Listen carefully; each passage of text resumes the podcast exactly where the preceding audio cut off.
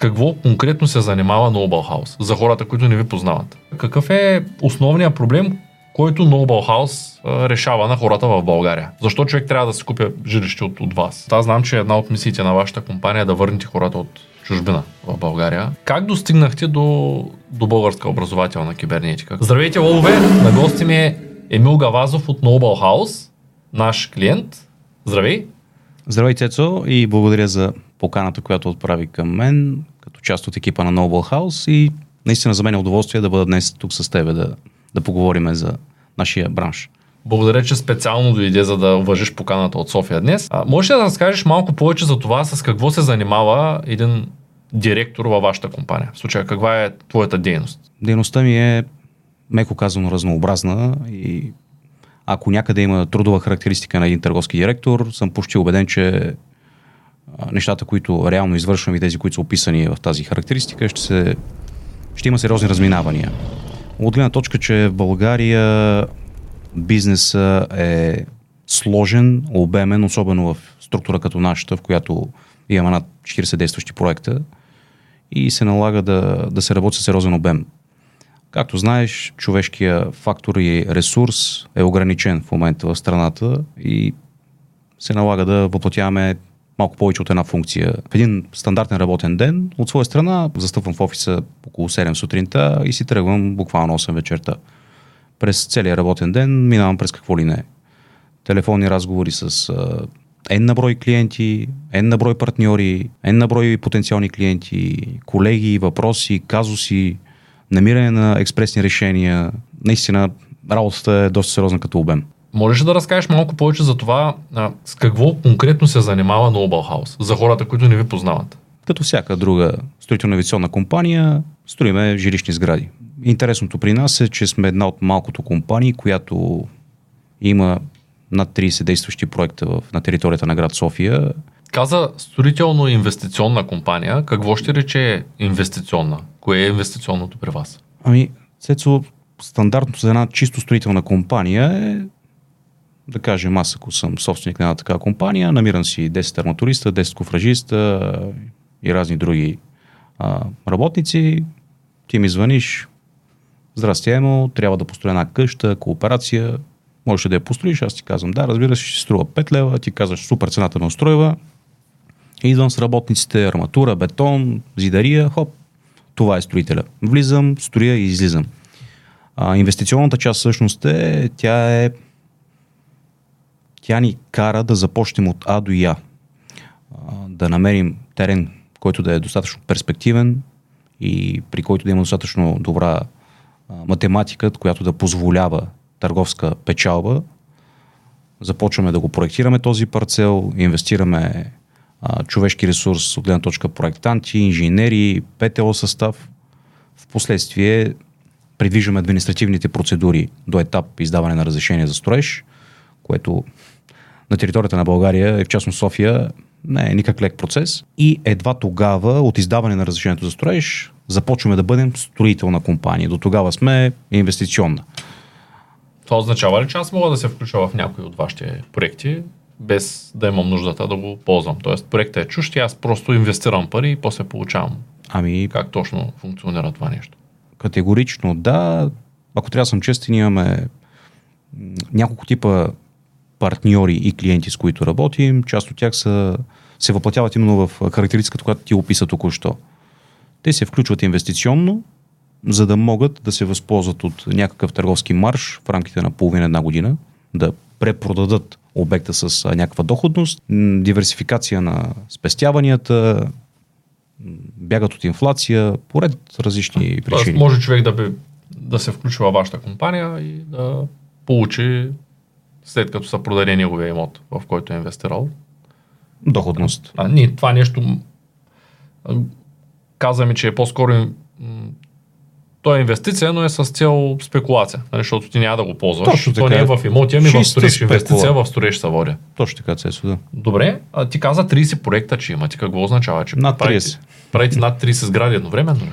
Да, като нали, звучи като нещо доста сериозно, но то по-скоро благодарение на организацията в структурата ни, нещата са подредени, а и са на различни етапи. Част от проектите са на етап проектиране, други са, се копаят в момента, т.е. те са на съвсем стартова строителна фаза, други са на етап груп строеж, Акт 15 и Акт 16, разбира се, завършените, които вече слагаме в графа от отметнати ангажименти, приключени такива. Но над 30 са наистина действащите проекти, а, като ти спомена за включване в част в някой от тях. А, пазара в момента в София продължава да е доста динамичен и в интерес на истината, достигнем ли етап груп строеж, над 90% от проекта ни е разпродаден. Нали, не само заради атрактивните цени, които предлагаме, особено за наши стари клиенти и партньори, но пазара, пазара ври кипи все още. Тоест продължават хората да купуват много, на зелено. Защото казваш 90%, това означава, че преди да е над 16, сградата е разпродадена. Точно така, нали, то зелено малко се размива в последно време, защото имаме светло-зелено, тъмно-зелено, груп строеж вече почва да добива някакъв цвят, различен от зеленото, но да, да точно така, това означава. А вие продавате ли преди да започнете да строите сградата или по-скоро само на по-късен етап? Когато е вече на 14, да речем. Продажбите осъществяваме на по-ранен етап.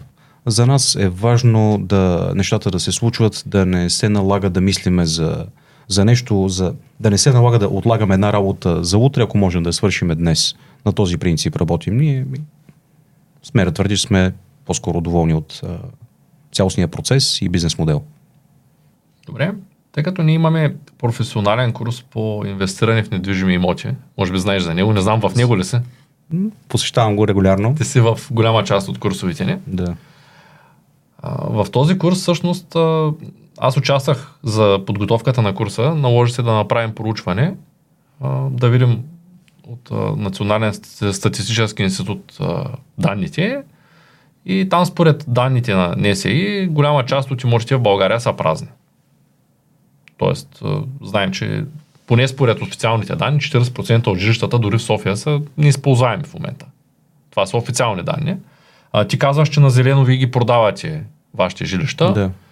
А, в тая връзка, какъв е основният проблем, който Noble House а, решава на хората в България? Кое е характерно за вашите сгради, за, за вашето строителство? Защо човек трябва да си купя жилище от, от вас?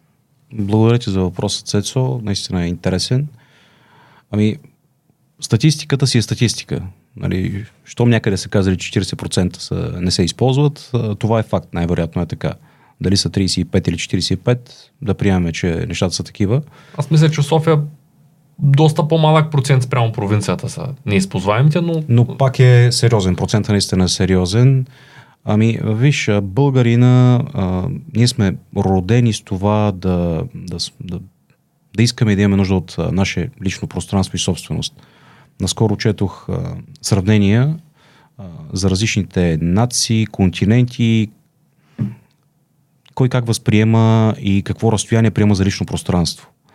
А, да кажем в, а, да, за пример, африканския континент, там лично пространство е 20-30 см е, е окей да имат близо с едно лице до друго. Докато ако отидем в Западна Европа, там хората са свикнали да общуват на доста по-далечено разстояние, метри и половина-два. А, по подобен начин и в България ние харесваме да имаме свое собствено лично пространство, което на подсъзнателно ниво ни кара да, да търсим такова, да имаме домашния уют и да го оценяваме. Та, българина, дали живее в България, дали живее в София, той иска да има и да иска, иска да има дом. Дали ще го ползва и потреби един път годишно, или ще си го използва целогодишно, това е друга тема. Но наистина, не малко са и хората, които инвестират просто да, да избягат от инфлацията, имат събрани пари на страна. Окей, по-добре да ги вкараме в нещо, което след 10-20 години ще, ще има същата покупателна способност, каквато и днес, отколкото просто да, да се загубят тези пари. А, нашата компания всъщност се стреми да решава, освен жилищния проблем, защото интересен факт при нас е, че около 90%, 85-90% от хората, които купуват имоти от нас, купуват за да живеят. Не случайно правим доста сериозни анализи и проучвания преди да изберем терен или а, локация, квартал, в който да строим, за да опознаем какво и от какво реално имат нужда и потребност хората, които биха ползвали имотите там. След това тези а, нужди имплементираме при проектирането, така че крайният продукт, който да предложим на нашите клиенти, да задоволява техните жилищни нужди. Казано накратко, как да кажа, не искам да прозвучи като клише, но наистина стараем се да предложиме домове на тези хора. И правим всичко по силите си, те да го получат наистина в този си формат. Благодаря ти за изчерпателния отговор. Добре, вие решавате проблемите с а, липсата на достатъчно домове за хората. Може би, тъй като казваме, че е динамичен пазар. Тецо, виж, домове, в смисъл, жилище има много. А, друг въпрос, а, нали, сам каза, 40% стоят не, неизползваеми, т.е. има, пазара е задоволен, да кажем. А, но не е просто едно килимче, а, една картина на стената, която да правят жилището дом, нали, т.е. съвкупност. Да кажем, един от основните квартали, в които развиваме своята дейност е южната част на квартал Малинова долина. Това е един терен, който е характерен с чист въздух, ниски шум, нисък шум. Тоест, а, предлагаме на хората да отгледат семейството си в една приятна и качествена жилищна среда. Не случайно проектираме детски градини, занимални, магазини, един хоремак сме предвидели да има, да върнем хората в, да, в миналото с старите кантари, ако сещаш с звездните. Искаме да не просто да изградим едни спални помещения, а тези хора да, да се чувстват добре да живеят и да стоят в България, да се развиват в родината. Това е много патриотична цел. Надявам се да се получи може би заедно можем да направим такъв проект, че да помогнем на повече хора да осъзнаят, че има смисъл да се живи в България. Вярвам, че е така. Не случайно и слоганът на компанията ни е Заедно сме силни. Ние вярваме, че българите заедно наистина можем да постигнем чудеса. Не случайно има сигурно 200 поговорки свързани на тази тематика. Въпросът е да, да сме обединени и най-вече да бъдем обединени под нещо хубаво, нещо добро, да вярваме в страната си, да сме изрядни да накоплаци, ако щеш. Всичко това ще допринесе за, за по-качествения живот в страната. А какви са вашите най-често срещани проблеми, които имате като компания? Проблемите са от всякакво естество. Имаме регулярно битови проблеми. Нали, най-елементарните липса на доставки. Миналата преди две седмици правим поръчка за 100 тира тухли. Идват 6, е къде да ги караме по-напред. Нали, това са си така буквално битовизмите. Тоест липсват материали при вас. На не е при нас. То всъщност целият бизнес пазара, да, забуксува да, малко. Точно така. Има, това е едно от, един от казусите, но те са решими. Те се решават дали след седмица-две доставката ще бъде изпълнена, така че ще може да продължим дейността както сме планирали. Лошото е, че един такъв, едно такова едноседмично забавяне в големия матч а, ни се отразява, да кажем, месец просрочие спрямо линейния график, който сме заложили.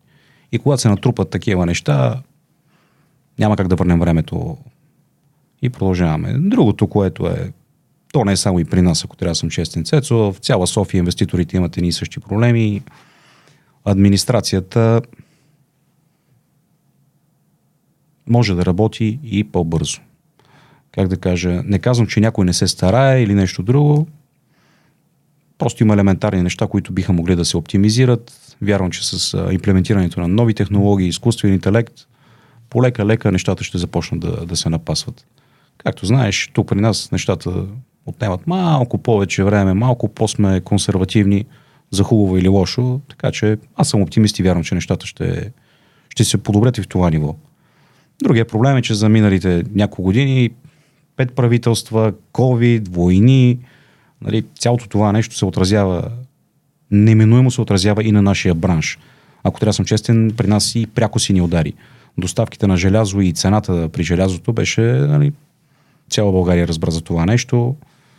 А, когато се чертае и се планира модела за, и, за един бизнес проект, а, се правят и финансови анализи и изчисления които когато в рамките на 24 часа едно от перата, и то от съществени се промени с 300%, може би се съгласиш с мене, накрая нещата не излизат така, както са били планирани и се налага да правим чудеса от храброст, така че да, да можем да предоставим качествен продукт, този, който сме обещали и поели ангажимент да изпълним, и то не за сметка на, на импровизации и спестяване от гледна точка материали или нещо друго. Хората искат качество. В момента българи на цени качествения дом. Не случайно пазара в момента на недвижими имоти в София е основно фокусиран в покупка на ново жилищно строителство. Тъй като всеки иска нещо по-ново, по-качествено, по-добро. Материалите вече, които се използват, са хубави и качествени. Това е интересен въпрос, който трябва да засегнем. Според мен е много важно. Има две мнения на пазара, може би знаеш. Те са повече от две, но поне две. Лагера, който казва, че старото строителство е много по-здраво от новото строителство. И другия лагер, който казва това, което казваш ти, че новите материали са нови материали. Ти ги виждаш, тъй като си в бранша. Можеш да ми кажеш защо човек трябва да предпочете според теб новото жилище с новите материали. Тъй като аз много така противоречиви мнения чувам по, по темата. Някои хора се търсят конкретно стара кооперация, тухлена, монолитна, казват от това по-здраво не съществува. Едно време не са спестявани бетон, не са спестявани там арматури. Това вярно ли е или не е вярно по-скоро? А, абсолютно всеки, всичко, което каза е така, факт е, но и двете мнения за новото и за старото са, са верни. Всеки просто трябва да направи своя избор. А, нещо, което нали, даже се подсмихнах, спомена за, че едно време са спестявали от гледна точка на бетон, арматура и прочее. държа да отбележа, че за да се прецени колко арматура, с каква дебелина, колко бетон, с каква плътност якост и при какви параметри се използват един проект, а това нещо се подписва от конструктор.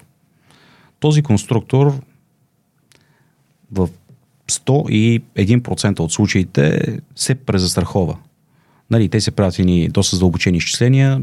Не ме карай да, да конкретизирам, тъй като не разбирам от конструкторския, конструкторския тяхната, тяхната сфера на дейност, но никой конструктор няма да рискува дори секунда да, да премахне някоя арматурна пръчка или да спести от бетон.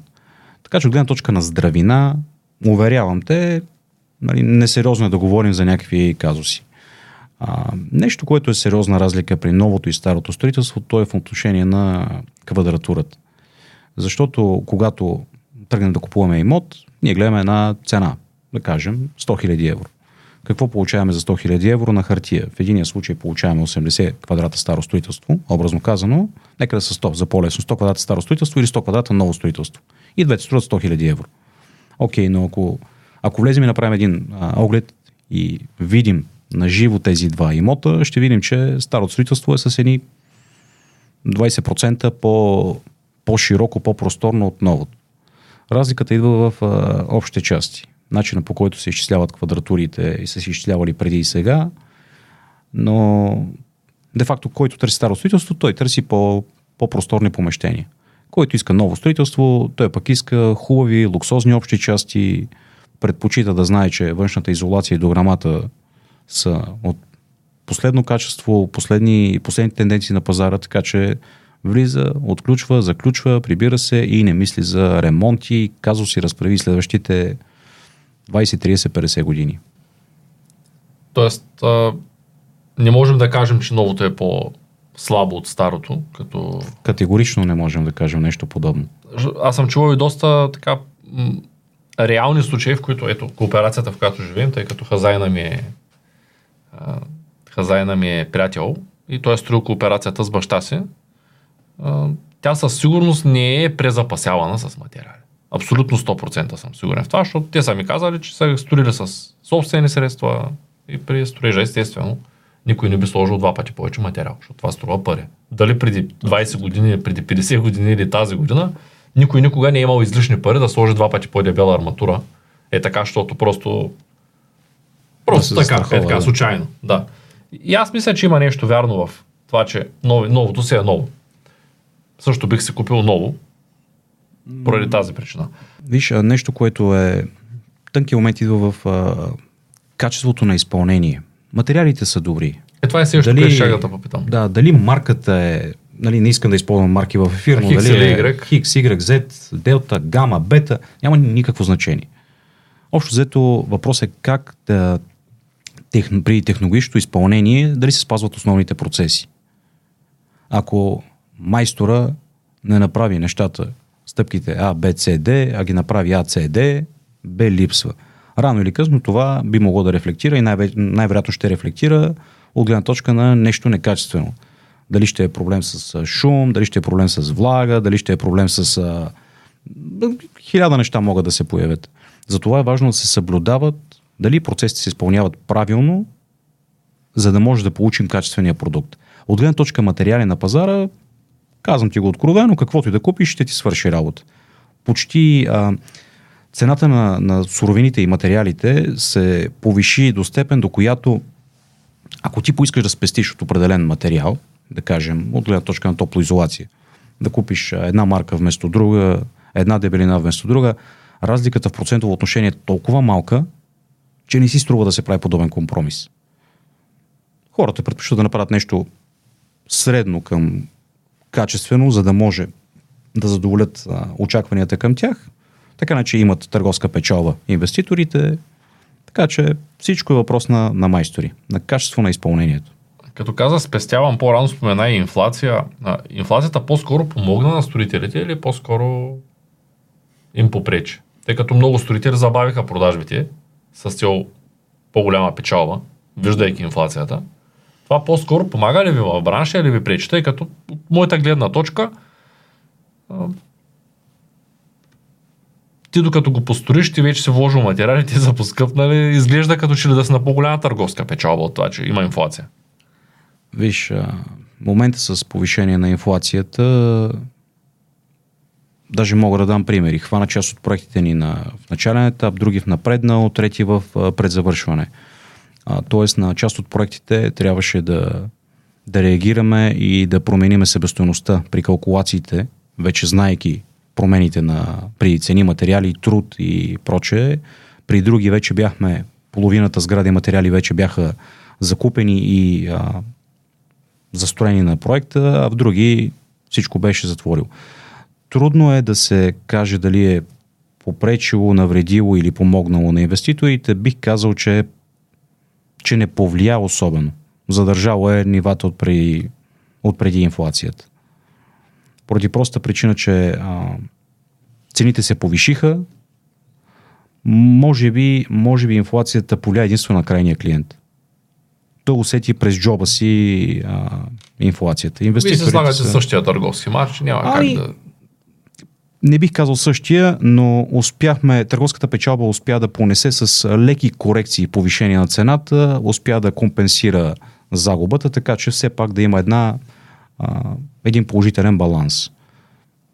Както, както във всеки бранш, подобни неща, които на макро и микро економическа основа влияят, те се усещат от страната на крайния потребител. От моя и от твоя джоб. Нали, така е в хранителния магазин, така е в строителството. Тъй като вие със сигурност сте първия наш корпоративен клиент, който участва в подкаста и аз съм много щастлив за това. Знам, че сте в по-голямата част от курсовите. Мисля, че във всички. Във всички курсове. Вие направо на пакет влязахте целият екип. Да.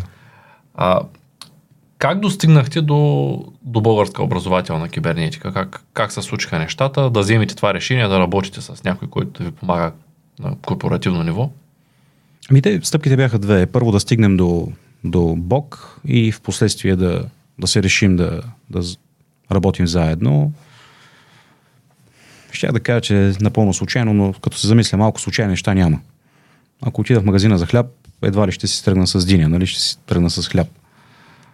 Колкото и да е неудачен пример, а, собственика на компанията ни беше правил доста задълбочени анализи как можем да подобрим работната атмосфера и как реално целият екип може да се чувства по-добре на работа. Да, да бъде по-пълноценен, по-щастлив, по-продуктивен, а, за което всъщност той стартира няколко социални кампании, вътрешно фирмени, социални придобивки от най-различно естество. Идеята на компанията ни, а и не случайно слоганът е заедно сме силни. Идеята е наистина да бъдем, ние сме едно малко общество от 30-40 човека и се стараем да бъдем едно немалко семейство От тази гледна точка, пак казвам, той реши да, да потърси варианти, в който да инвестира и подобри нас самите, като организация. За да можем да най-малкото да се прибираме, ако свършим по-рано работа, ще се приберем по-рано вкъщи, по домовете си, през своите деца и семейства и ще имаме щастливи семейни мигове.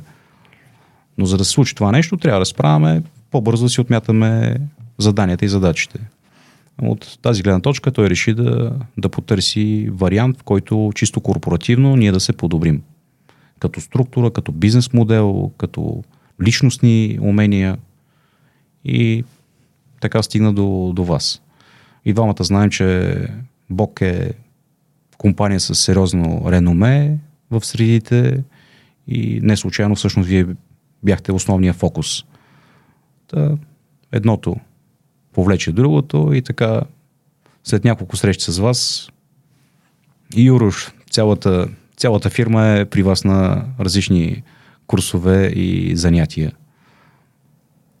Това е доста добра новина, а, че цялата фирма е харесала продукция, които имаме. А, казваш, че гони се ефективност, това да се прибираш по-рано при семейството си, да си по-щастлив. А, това са нещата, които собственика на компанията иска. А, успяхте ли да постигнете резултати, тъй като пък в началото на разговора ти ми каза, че а, работиш от 8 до 9 от 7 до 8. От 7 до 8, добре. Горе до 12-13 часа си ги правя. Ами, виж, всичко става с, с, с време.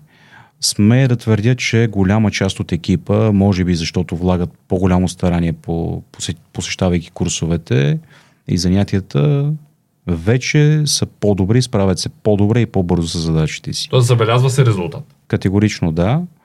А за себе си, може би мнението би било субективно, поради проста причина, че при мен има задачи, които са се бавили с натрупване и да, категорично успявам да, да отметна много повече неща, по-бързо и по-качествено, а, но следващата стъпка е да успея да се умея да, да оптимизирам и обема.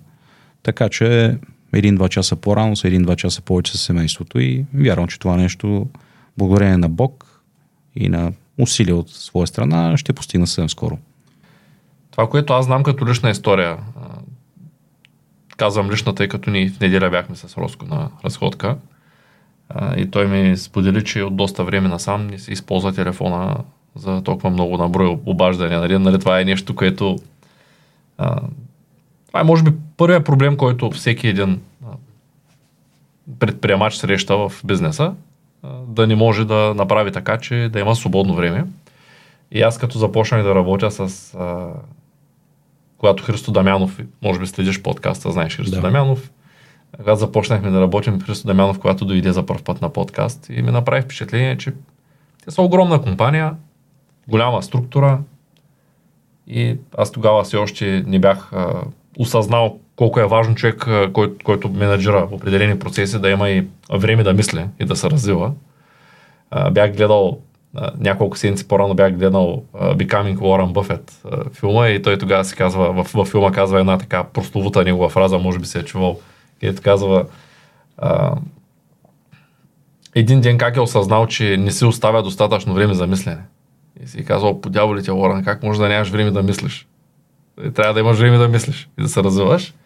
И това го забелязах при Христо Дамянов, как два часа сме на обяд, обсъждаме някакви неща и телефона му за два часа звънна един път и то беше жена му. И тогава, тогава всъщност нали, осъзнах как а, и аз буксувам. Това беше малко преди да почнем да водим курсовите с Ангел Тодоров а, и да преподаваме всъщност тази материя. Нали, Ачката не го бях забелязал колко често се дига телефона, всъщност той е и той функционира без звук от доста време насам, въпреки че ние работим от 6-7 години с него. И това, което ми направи впечатление, нали, че много малко от хората, които менеджират бизнес, всъщност осъзнаят, че могат да го менеджират и без да са 24-7 заети. И, и могат и нормално да се наспиват и да имат уикенд, но те врати кипят и, и така не остава време да подредят процесите по правилния начин. Аз мисля, че това е наистина много, много, много си прав. А, според мен има един преломен момент, който трябва да настъпи и то е за да За да скочиш, трябва да кажеш хоп. За да можеш да, да, да помислиш как да, да, да ограничиш ненужни разговори, да оптимизираш времето си, ти трябва да, да имаш време да го помислиш. Това става с без звук от толкова и толкова часа, няма да, да говоря по телефона. За да може да, да измине известен период от време, в който да се измисли структура, която да, дали ще е на база делегиране на задачи, оптимизиране на процеси и, и цялостни технологии в дружеството, преминавайки този период, оттам насетне ти отново може да, да си вдигаш телефона, но то няма да има тази нужда. Вече ще си минал момента и си достигнал нивото на Христо Дамянов с едното обаждане за 2 часа от съпругата. Но ам, Ростов успя, успява, успява и успя да мине през този преходен момент. Ако трябва да съм честен, вярвам, че е време и аз да го да стигна до там. Надявам се да успея да го постигна в рамките на тази календарна година. Аз съм малко по-скептично настроен. Простислав е експресивен тип и характер, казва нещо и го прави на момента. При мен нещата се случват малко по-бавно, но вярвам и дързая в тази посока. Искрено да... ти го пожелавам. Следващия път, като се видим да кажеш, че приключваш работа в 5. Да, но, да, но. И успяваш и да си достатъчно ефективен, за да не се забелязва това по-малко работа. Може би забеляза, телефоните ги оставих недалеч от мене, на беззвукса, но забравих да спра вибрация и така периодично през няколко минути чувам как вибра телефона, но няма как. А, проблема, знаеш ли, Цецо, проблема е, че огромна част от нашите клиенти и партньори са свикнали на персоналния контакт с мен. Нали, за щяло и нещяло хората искат да, искат да бъдат обгрижвани. А аз харесвам да, да, да, да се чуя с някой, да му дам информацията, която трябва, колкото и понякога тя да е маловажна и да не е в никакъв случай спешна. А, и се опитам да намеря баланса, в който да, да мога да откликна, но същевременно да не се налага да отнемам от а, времето, което мога да отделя за надграждане на личностни качества, за делова среща или нещо друго. А и оттам идва другия момент на това, че в края на деня, връщайки обаждания, някой се сърди и казва, че цял ден не съм вдигнал. Как да обясня, че по време на среща в момента няма как да вдигна телефона. Нали, трябва да, да, да приоритизирам един за сметка на друг, а не искам да го правя. Да, истината е, че все някой трябва да бъде поддръжка на клиентите. Ами да, общо взето стараем се, но проблема в структура като нашата е, че поддръжката следва да бъде от толкова много естества и характери и в момента даже изграждаме кол-център, който всъщност да координира кой, кой е обаждане, кой клиент, кой партньор от каква информация има нужда, за да може да му бъде предоставена на момента, ако тя е дигитална, или да бъде насочен към явно а, акуратния човек, който да може да пред, пред, предложи тази информация. За да не се налага да, да инвестираме 10-20 минути да решаваме проблем, който някой друг може да реши за 30 секунди. Но и това нещо отнеме време. Кой от нашите продукти смяташ, че е най-полезен конкретно за развитието ти като, като кадър в компанията? Замислял ли са? Тъй като в началото казах, че имаме курс за професионално инвестиране в недвижими имоти, но тъй като ти си а, в този бизнес, той беше ли ти полезен като продукт? Това ми е много интересно, тъй като това е продукт, който е за всеки, който иска да си купи жилище, който смята да строи жилища. Но, но как, как го поглежда един истински професионалист като, като продукт? Това е много интересно. Това, м- този продукт, този, този курс поне за мен бе полезен от гледна точка да, да вляза и да погледна през призмата на, на един клиент, на един инвеститор. Исках да видя какво и как виждат хората, които идват при нас за, за нашите продукти и услуги. Защото нашата строителна инвестиционна дейност а, до някъде е следващата стъпка. Така че успях да погледна и да имам вече двете гледни точки. Аз съм далеч от мисълта, че ако ти се занимаваш от от години с строителство, няма как да, да не се наясно с тези неща. То просто е невъзможно. Ами да. Минаваш през тези процеси времето, ежедневно. Времето е доказало, че, че се справяме добре. По-рано казахме за хората в България за добавената стоеност. Аз знам, че една от мисиите на вашата компания е да върнете хората от чужбина в България. Можеш ли да ми кажеш малко повече по този въпрос? С най-голямо удоволствие. Темата е доста лична. По-рано преди да започнем подкаст си говорихме, ти спомена, че до известна степен сме и патриоти. Да, стараем се, стараем се да, да върнем българите от чужбина. Знаеш, че вчера имах среща с един известен, една популярна българска личност и си говорихме за банково дело и прочее.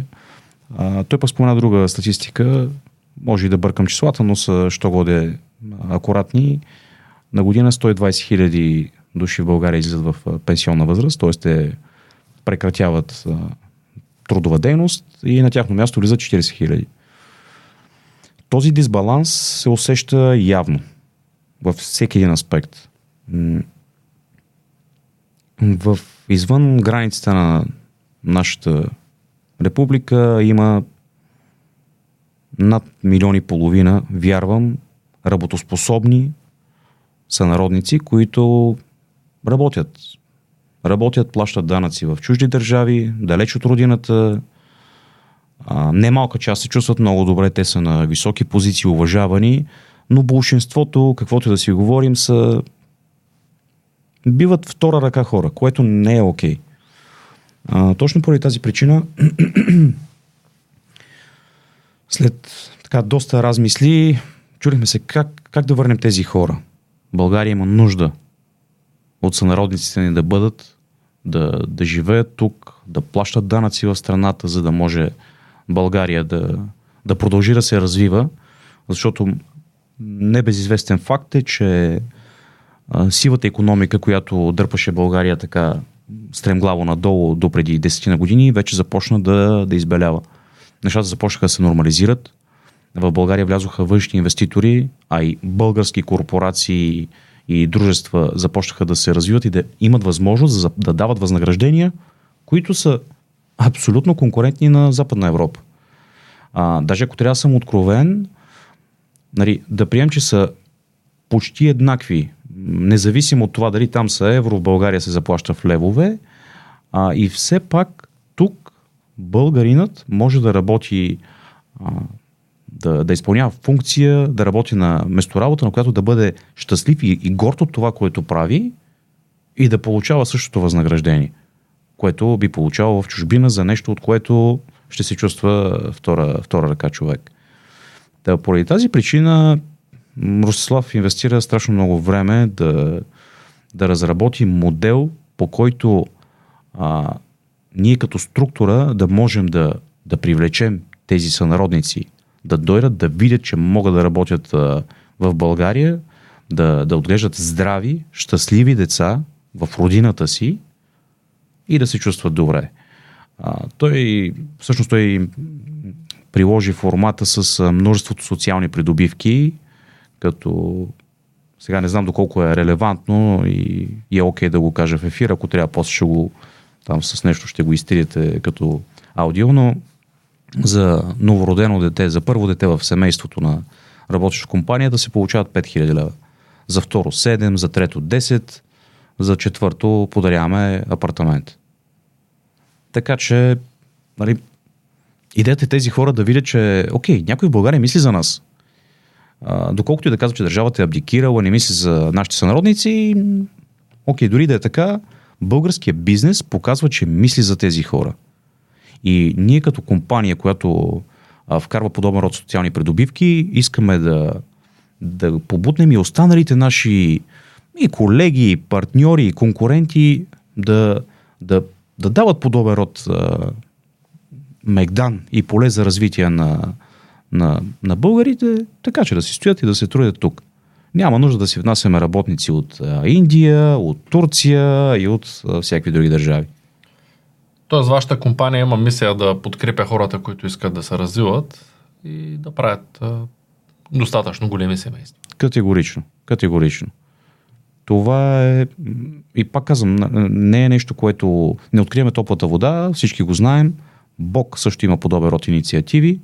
Не случайно сме в такива добри партньорски взаимоотношения, защото имаме един общ мироглед и то е към по-добро. Заедно сме силни. Пак се връщам към слогана ни. Ами, нашата, нашата мисия на компанията е човек да може да отгледа спокойно 5 деца, ако жена му не работи.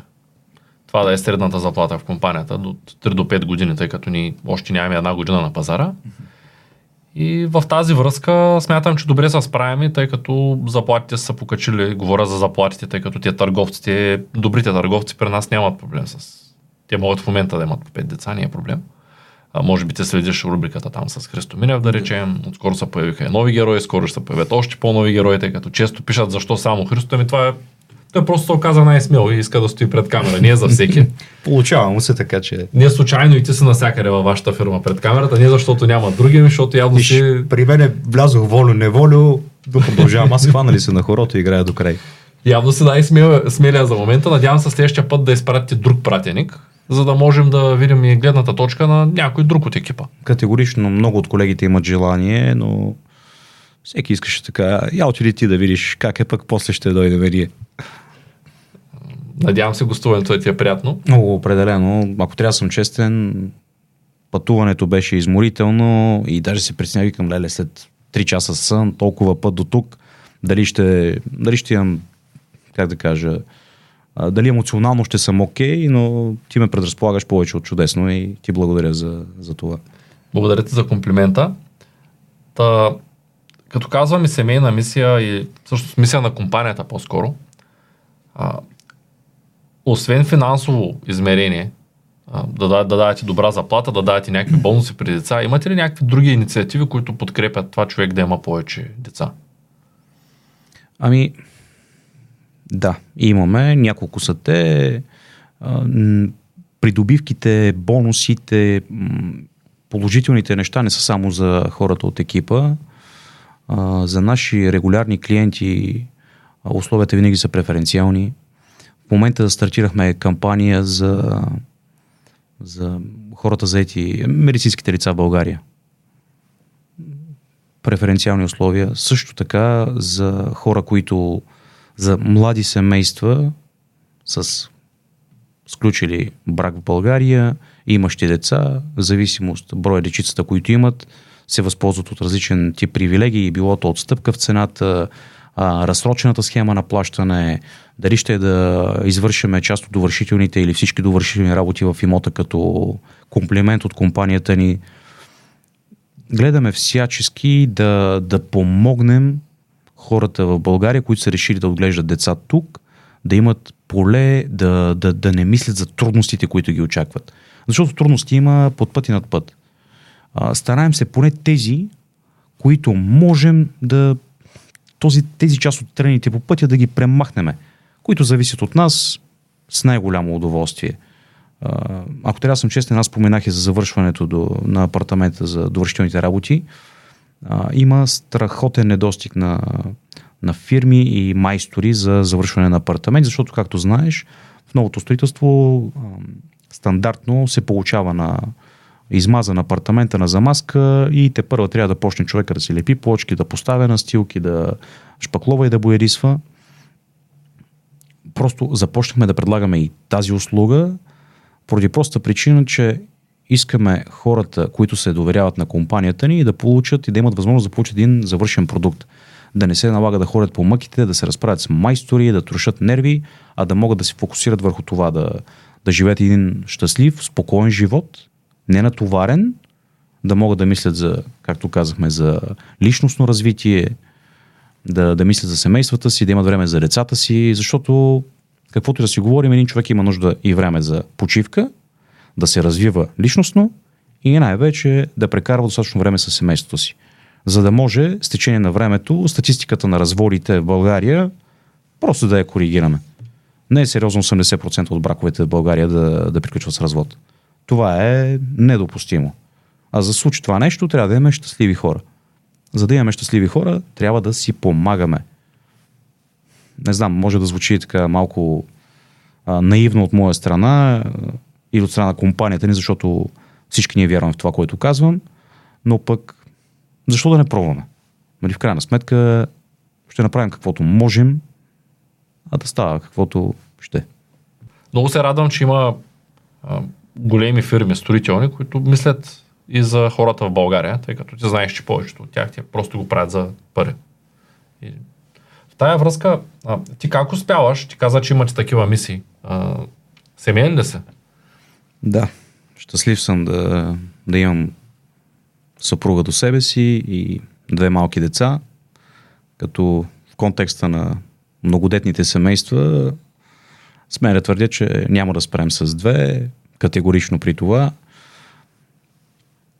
Трудно е. Решил съм, със съпругата ми решихме да, да инвестираме много в а, обучението и личното, личностното развитие на децата в най-рана детска възраст. Моите деца са на, навършиха наскоро съответно 3 и 5 годинки и съпругата ми ежедневно и ежеминутно е с тях и, как да кажа, лишава себе си от най-различни хубави неща, гримове, прически, разходки в мола, виждане с приятелки, за да може да даде възможност на моите деца да имат а, цялостния спектрум от възможности за личностно развитие на по-нататъчен етап. Години, в когато а, това оказва влияние за, за взимане на решение как ще се развият по-нататък в живота си. Аз от своя страна, не го и крия, трудно намирам времето да бъда пълноценен баща. А, от съвсем скоро реших това да бъде през уикендите, затова и Цецо не е лъжа, уикенда телефоните са изхвърлят се някъде и всичко е фултайм с децата. В крайна сметка, до момента, в който не стигна а, нирваната, която споменах по-рано, да имам време за тях и през делничните дни, гледам поне да, това да мога да го постигна в а, събота и неделя. Като Ростислав е, между другото, не знам доколко знаеш, но той е, може да бъде уникален гид за цяла България тъй като човека има три деца и е обходил всяко едно място, което е подходящо за деца. Така че той постоянно ме изпраща на този лифт, на този зоопарк, този кът и статистики, истории, така че за всеки уикенд ми е намислил нещо за следващите сигурно 10 години, ако трябва да съм честен. А, но трудно е в... А, с това натоварено ежедневие е трудно, но като всяко нещо с упоритост и постоянство, човек намира време и възможност понякога се налага да правя компромис с... Нали, ако трябва да правя компромис с работа или с децата, гледам това нещо да се случи с работата. Рядко имам възможност да направя компромис с някой от двете, но когато имам, категорично то е за, за сметка на работата. Това е много похвално, че си решили да имате повече деца и че като цяло фирмата ви върви в посока да развива а, семейни ценности. Това е супер. Надявам се да започна да ви виждаме на нашите месечни събирания, тъй като а, Роско само съм чувал, че ще дойде, но не съм го виждал до сега на, на ще нашата дойде. даже среща. Си, даже си говорихме наскоро за това, ще дойде, но в момента при нас е сезон, както се казва, и целогодишно времето е кът, дори времето с най-близките, а сега в момента е кошмар. А има и нещо друго всеки иска моренце, малко плаш и гледаме да оставим всичко за, нали знаеш, или за есента, или за пролетта. Другото време е по-трудно да се намери време за нещо подобно, но категорично ще, ще посещаваме семейните пътувания. Благодаря ти за изчерпателния и приятен разговор. Надявам се да дойдеш да гостуваш отново. А защо не и някой друг от членовете на вашия екип? Обязателно ще и аз пък се надявам то да е по-скоро очаквам покана, за да може да видим кой от нетърпеливите след мен ще дойде при теб. А, и ще се радвам скоро да направим втора такава среща. За мен беше искрено удоволствие. Чаках с нетърпение и съм доволен, че дочаках да, да бъда тук при теб. И ти благодаря още веднъж за, за поканата.